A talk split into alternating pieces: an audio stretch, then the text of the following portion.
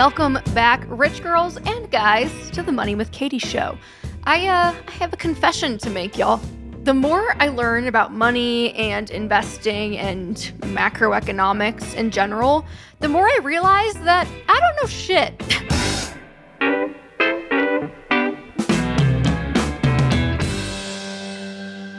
So, you know, I think it's good to be regularly humbled and cut down to size, but there is one boogeyman, so to speak, that's really been tormenting the back of my mind in the months since the pandemic. And it's this idea that stocks only have crazy valuations right now because the central banks have added so much money to the system.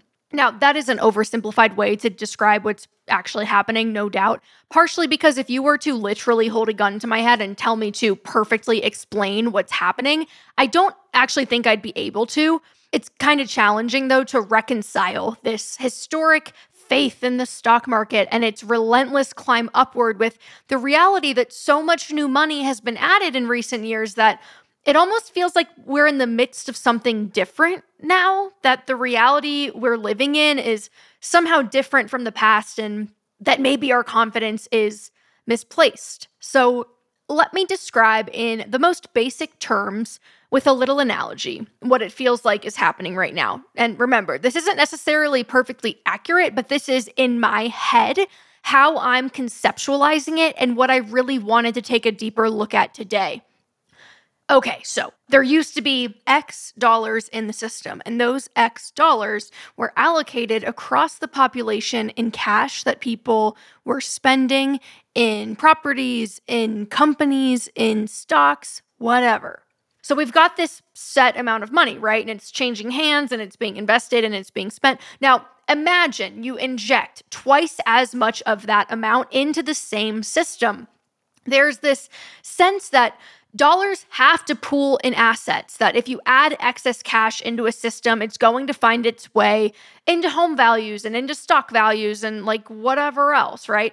That drives asset prices up artificially because you've introduced more dollars to chase the same amount of goods and assets. That's also kind of where this idea of inflation comes into play. But the kicker is that, and this is what really concerned me when I was researching for this episode, is that it's artificially inflating values because those those values aren't actually rising if you control for the amount of new money being added. And so in my mind, I'm like, well, it doesn't feel like that means we're headed for a crash, so to speak. It's just that all this excess cash in the system, it's almost like none of these gains were real, question mark. So that was the fear that I was coming into today's episode with, this fear that because of quantitative easing, and that is what we'll dig into today, the stock gains that I've seen in the last couple years are basically an illusion because new money was added as opposed to the value of things actually going up. And again, this is just my theoretical conceptualization of this idea. It's not necessarily true. Same for houses that have experienced wild appreciation. And you'll almost see people arguing about this on Twitter, right? Like, is the appreciation real? Well, it's only real because someone else is willing to pay more for it. Well, isn't that what value actually is, et cetera. And the lag indicator here will be continued inflation because, again, there's more money in the system. The prices of things are going to rise. So the phrase that I used earlier, quantitative easing, we uh, should probably rewind and do a little history lesson about Q E. So I'm gonna need a second to prepare that lesson plan. We're gonna throw it to break. And when we come back, we will dig in to what is quantitative easing.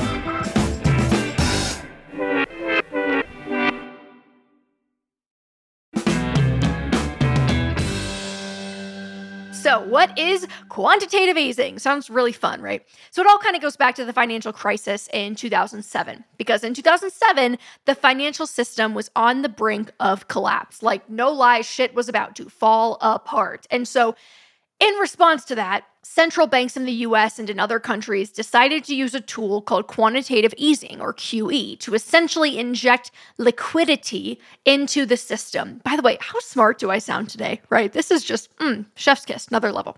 Because the Fed basically bought all the debt, the bad debt, the mortgage-backed securities that were defaulting. right? Fed buys them. How much? About two point one trillion dollars worth. So the important thing to know here is that the Federal Reserve can buy as much debt as it wants. It can create credit out of thin air, basically. That's the power we've given the central bank. And at the time, this was kind of a good thing because otherwise the economy as we know it would have literally totally collapsed because it was all propped up on this bad debt. And perhaps the most infuriating aspect about all of that was that the head honchos at the big banks that were responsible for this didn't go to prison for ruining our financial system. They just got giant bonuses and quietly resigned. Yeah, but it worked. It worked.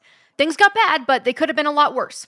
The big difference between how Q E was used back then, though, and how it was used in response to the pandemic is that in two thousand seven to two thousand nine, that money didn't really make its way into the money supply in the same way. It also wasn't as much, and consumer demand didn't increase that much. So anyway, in twenty twenty, you probably received a few checks in the mail for a few thousand dollars, and the whole intent of those payments and the increased unemployment benefits and the P P P loans and all of that was to prevent a total economic meltdown. I was listening to a Tim Ferriss interview with Morgan Housel a few days ago, and Morgan was saying that even though we are now experiencing inflation and some other negative consequences, that if the Fed had done nothing during the pandemic, where you've got these unforeseen and biological obstacles preventing the economy from functioning properly, we could be experiencing something right now that would have been, to quote Morgan, much worse than the Great Depression.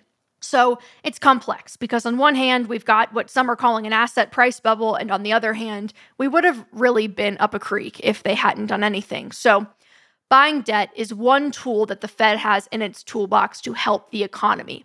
The other tool is lowering interest rates. And both of these things fall into the realm of what's called expansionary monetary policy. Sexy. But this expansionary monetary policy has really boosted stock prices, and I would tack on home prices since the housing market is considered an asset class in America. Thank you, late-stage capitalism. More than it's actually really helped the real economy. That's the theory. That's the rub here. That's the crux of the issue and where I find some anxiety personally, because there's this sense that real growth doesn't necessarily match the inflated asset valuations we're seeing. And I'm going to be honest here, monetary policy, pretty complicated. I'm a little bit out of my depth in even discussing this and worrying about it. So I wanted to plug a little excerpt from a Politico article that I think does a really good job of explaining this, and I will link the article in the show notes. All right, this is a quote. Between two thousand eight and two thousand fourteen, the Federal Reserve printed more than three point five trillion dollars in new bills. To put that in perspective, it's roughly triple the amount of money that the Fed created in its first ninety-five years of existence. Three centuries worth of growth in the money supply was crammed into a few short years.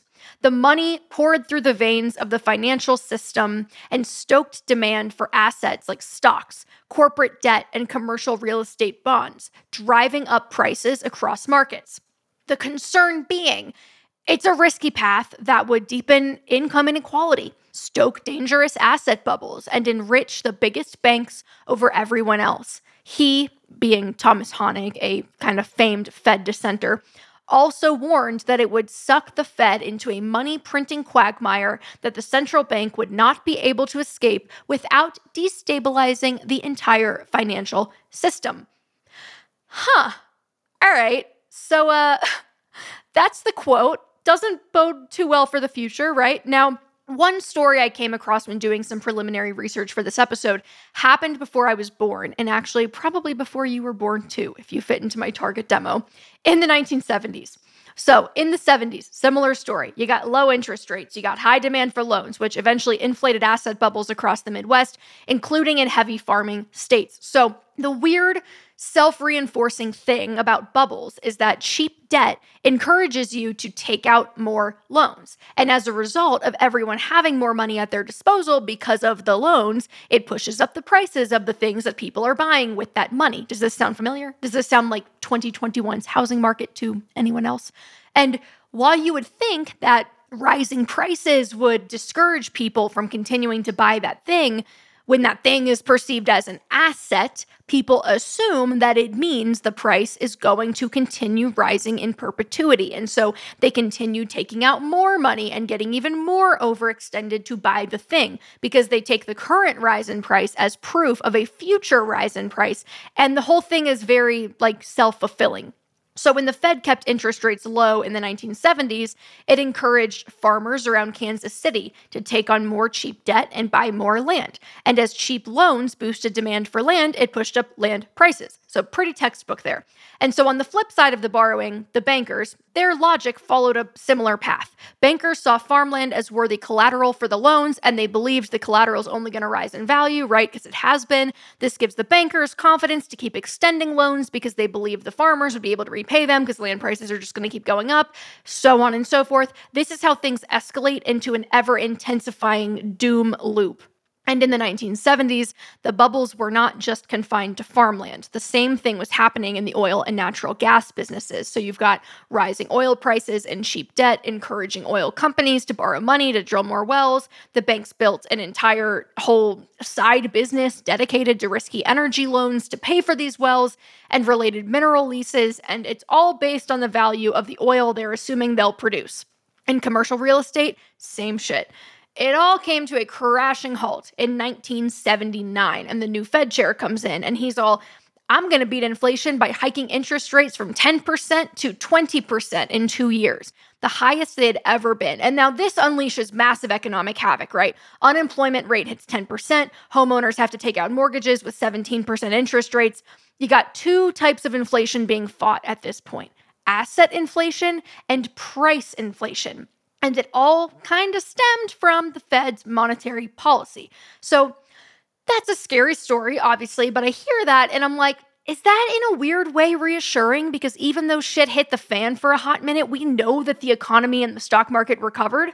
Like it took a hit, but it came back. So it's resilient, right? And to make things even more optimistic, we've made those mistakes before. The Fed likely knows right now that if they hike shit up too fast, everything implodes because that's what we saw in the past. But that doesn't change the fact that they're kind of in a dicey spot. It's a rock and a hard place. You can keep artificially juicing the economy by adding more liquidity to it, but if you do it for too long and too aggressively and the real growth doesn't catch up, well, now you got a big old bubble.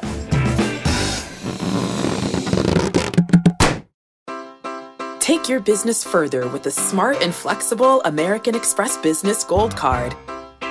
It offers flexible spending capacity that adapts to your business. You can also earn up to three hundred ninety-five dollars in annual statement credits on eligible purchases at select business merchants. That's the powerful backing of American Express. Terms apply. Learn more at americanexpress.com slash business gold card.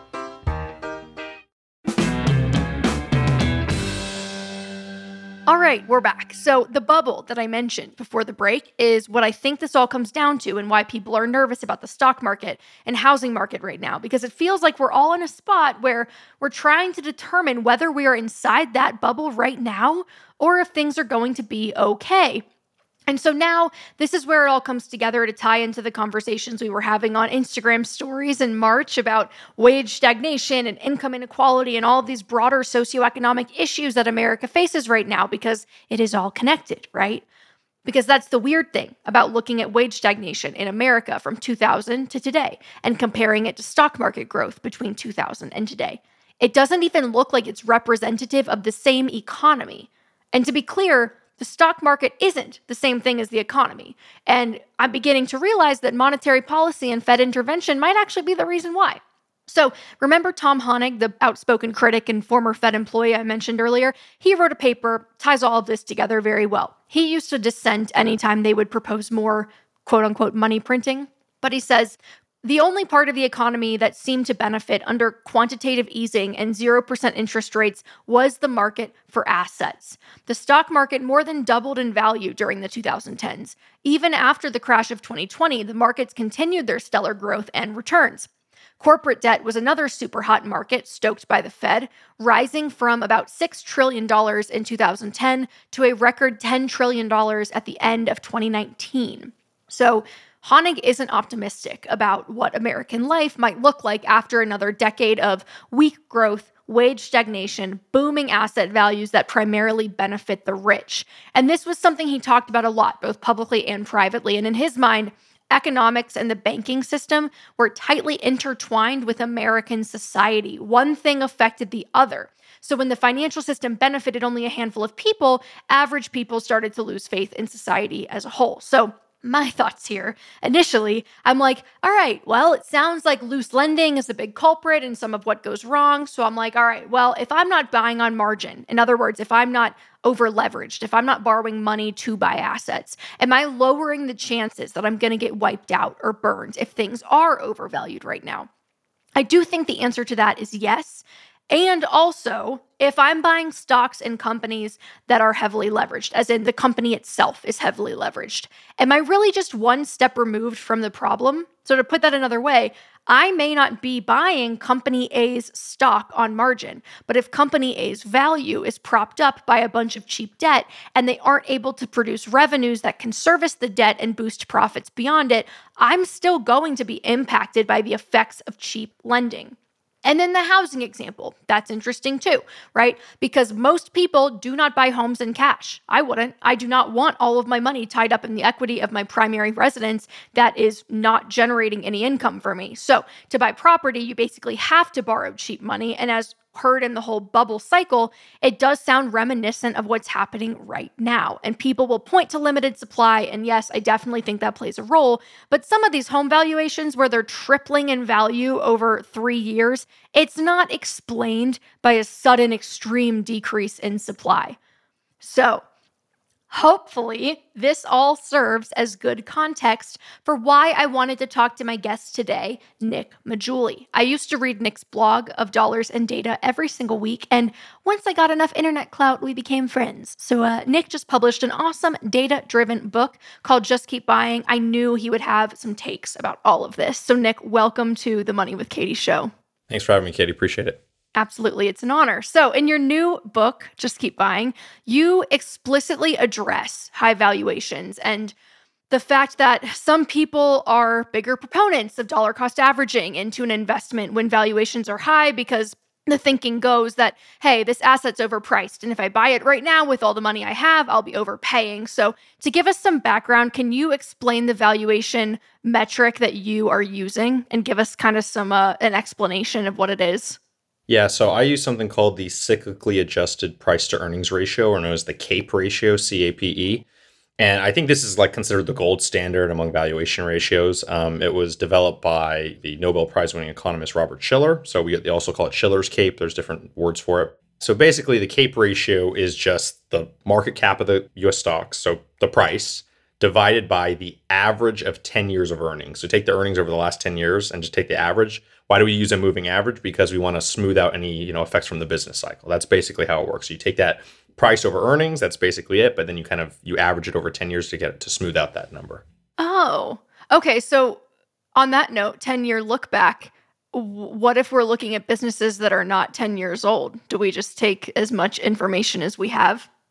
Yeah, so they they tried. I mean, you got to do the best you can. Like you got to, if you're including those stocks in there, yeah, you just you'll take the information that's in there. You take the because if they're in the S and P five hundred or whatever index they're using for U S stocks, as they get added in, they have to then kind of maybe even backdate those earnings in some way. So that's my understanding of how it works. Oh, cool. Okay, so in your research for the book, which CAPE ratios did you explore, and how did investors who like waited for things to go down fare?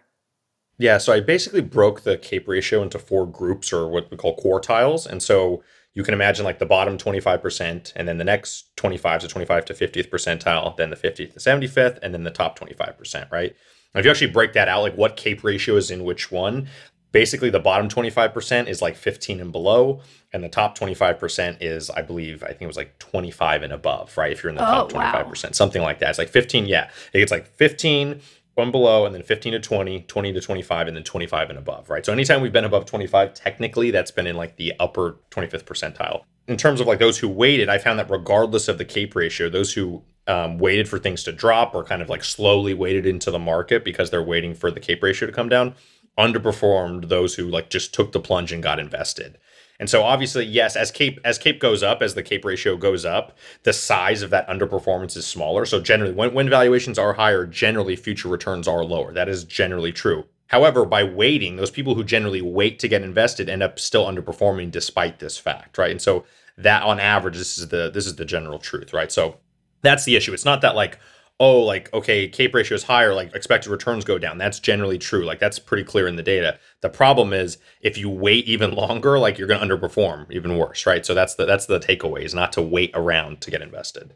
So how do you think about the valuations we're seeing right now? The last I checked, the S and P was trading at twenty-five times earnings right now. I think the Shiller P E ratio is thirty-six times earnings as of the time of this recording, and that relationship to monetary policy.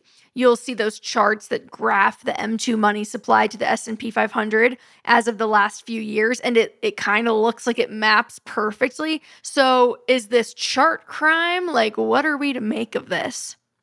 So first off, twenty-five times earnings is relatively cheap, relative like even recent history. I remember it hit thirty, I think in like twenty seventeen, and people were saying it's super expensive then. And so that's much more reasonably valued than it has been. So I'm like, that's a bullish signal to me, but obviously who knows what's going to happen, right?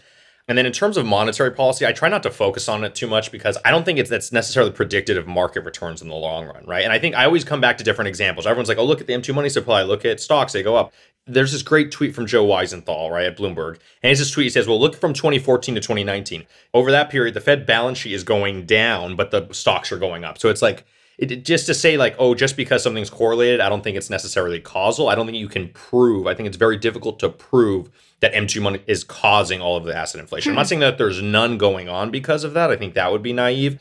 At the same time, though, to think like, oh, it's one hundred percent the Fed, I just, it's hard for me to believe that.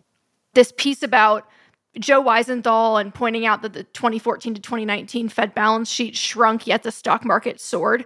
Um, can you can you expand on that a little bit? I'm unfamiliar with that.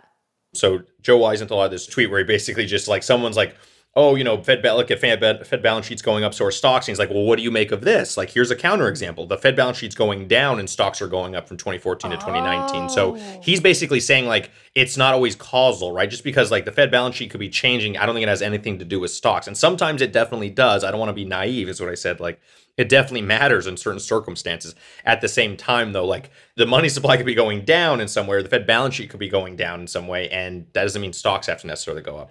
And here's my real counter here. If you really want to get into this, like, okay, everyone's like, oh my gosh, the Fed's manipulating the market. Then why are you owning the market? Like, just own the, if they're going to shoot it to the roof, buy it. Like, what do you, are you crazy? Like, own it. Why would you not? Like, if you think they're manipulating, the, all these people that are like manipulating the market, they're all, they're all bears. And they've been saying this since like twenty twelve, twenty thirteen, whatever. And it's like, okay, the Fed's manipulating the market, like, and you're not going to own the manipulation. Like, if you, I don't remember, I don't really believe that, right? I do think they they do affect markets. I'm not going to say that, but I'm saying to think that they're manipulating the market ever higher, higher every year, I think it's really tough to make that argument. But it's just like, if they're doing it, then why aren't you owning more stock? You should be more bullish than I am, and I'm a bullish person, right? So it's like, makes no sense to me, so. Oh my God. It's so funny because I see the those bearish signals, like you said, are like, you know, the people claiming that it's a bad thing.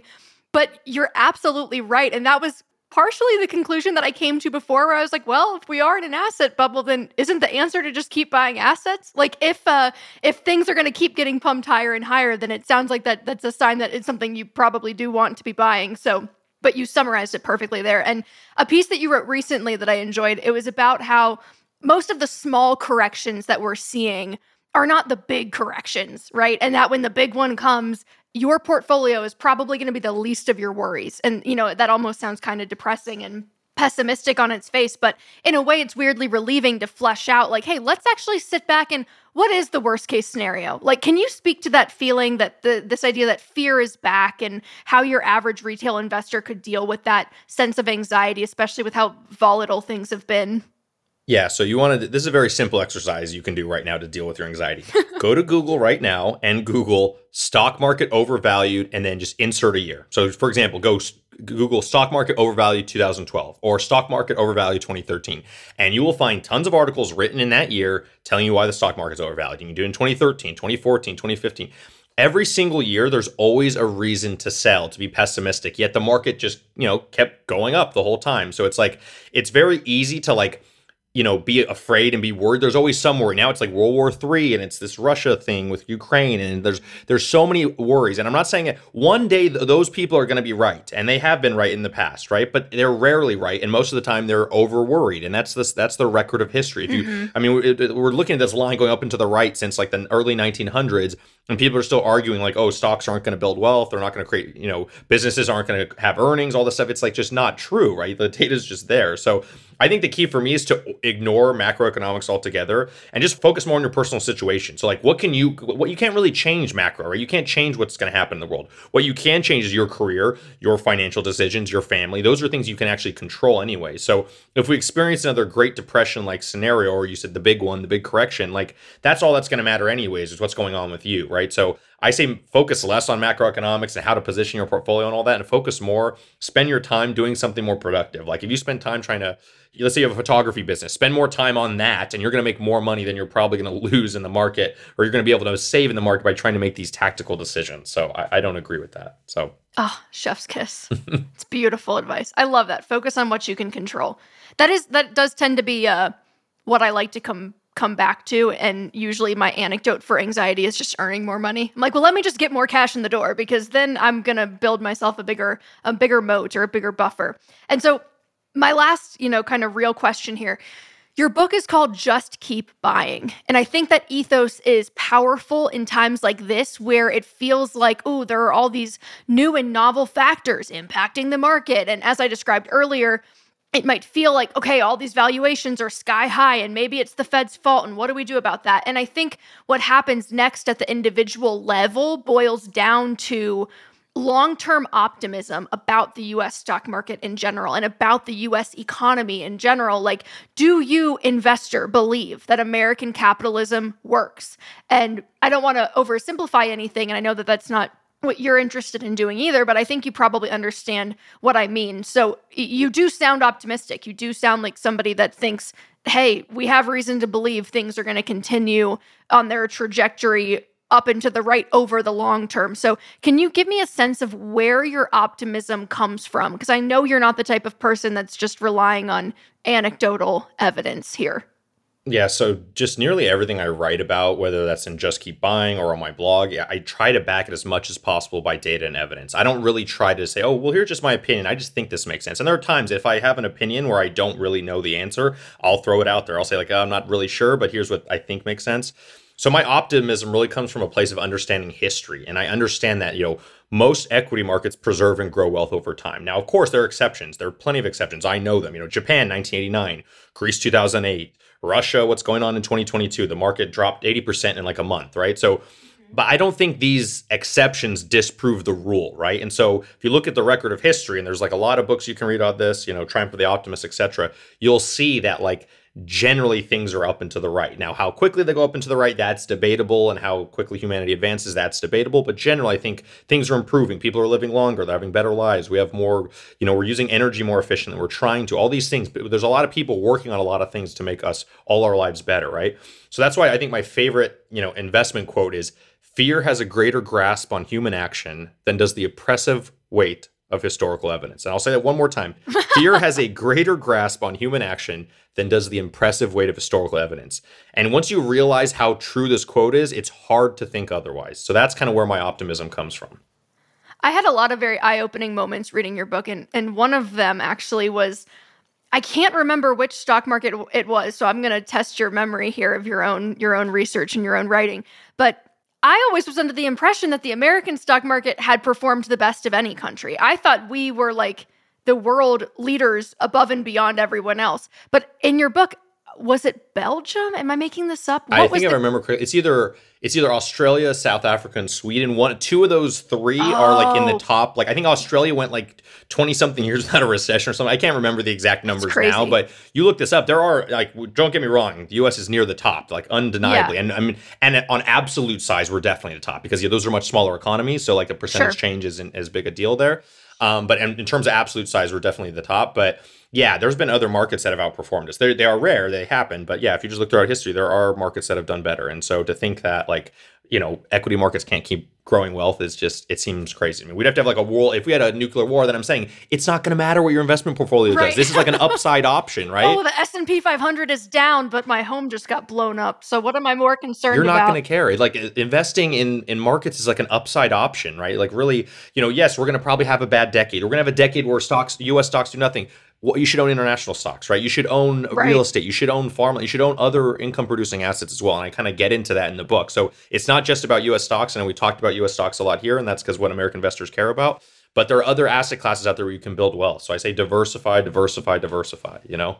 Oh, I'm like, say it seven more times. Yeah. Diversify, please. Yeah, there's this quote they say, you know, concentrate to get rich and diversify to stay rich. And I don't love the quote because it's like, how rich do you have to be? Yes, if you want to be a billionaire, you have to concentrate. You have to own a lot mm-hmm. of a, a business or something like that, a lot of equity in a, in a company. But how rich do you want to be? Like, I think most people can be like decently well off, and you can do that through diversification. And that's my goal. I'm not trying to make you, if you want to be a billionaire, you're Just Keep Buying is not the book for you. I'll be honest with you.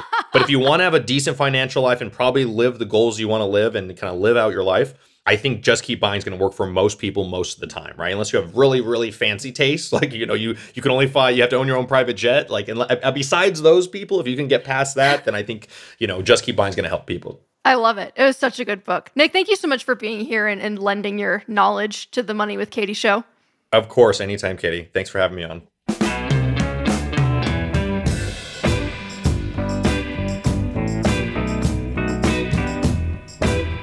All right, y'all, that is all I've got for you this week. I will see you next week, same time, same place, on the Money with Katie show. Our show is a production of Morning Brew and is produced by Nick Torres and me. Alan Haberchak is the director of audio at Morning Brew, and Sarah Singer is our V P of multimedia. Sam Cat is, as always, our executive chaos agent, and Beandog is our chief of woof, letting us know when the mailman comes a-knockin' during our recording sessions.